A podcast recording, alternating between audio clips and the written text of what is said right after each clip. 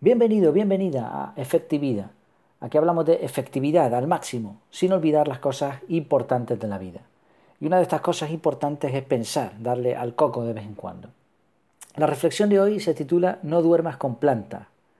Es un consejo, un consejo cargado de ironía, como seguramente ya habrás adivinado. Seguro que has escuchado este consejo o una afirmación como la siguiente. Tener plantas en la habitación es perjudicial porque las plantas consumen oxígeno por la noche y podrías asfixiarte. ¿Te suena? El argumento a priori parece razonable. Por las noches las plantas sueltan anhídrido carbónico y consumen oxígeno. Esto es justo lo mismo que lo que hacemos los humanos, con lo que surge una pequeña guerra por el oxígeno.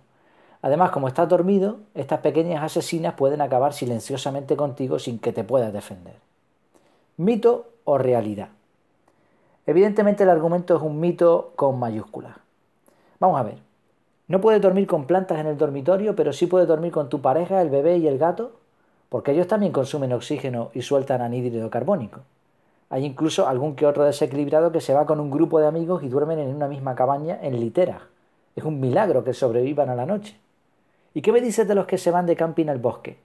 Eso sí que es un deporte de riesgo.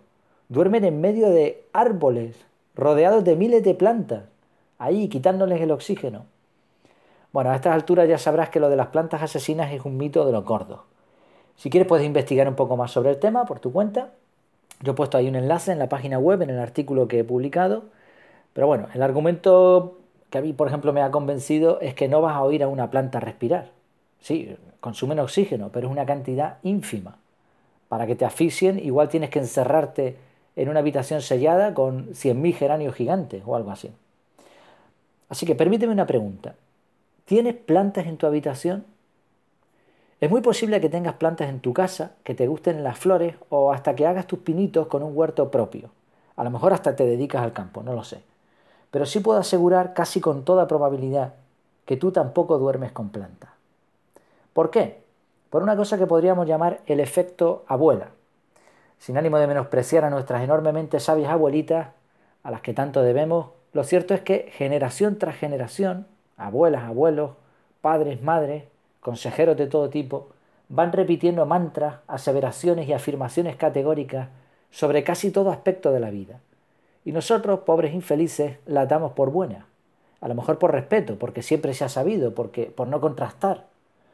Ahora hemos crecido, somos más listos, tenemos internet y sabemos la verdad porque hemos estudiado. Qué guay, ¿verdad?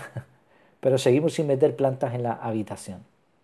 Y es que no todo es conocer, es un paso, pero la clave está en ser valiente y actuar en consonancia con lo que se sabe, de probar y saltar el miedo, de saber para aplicar.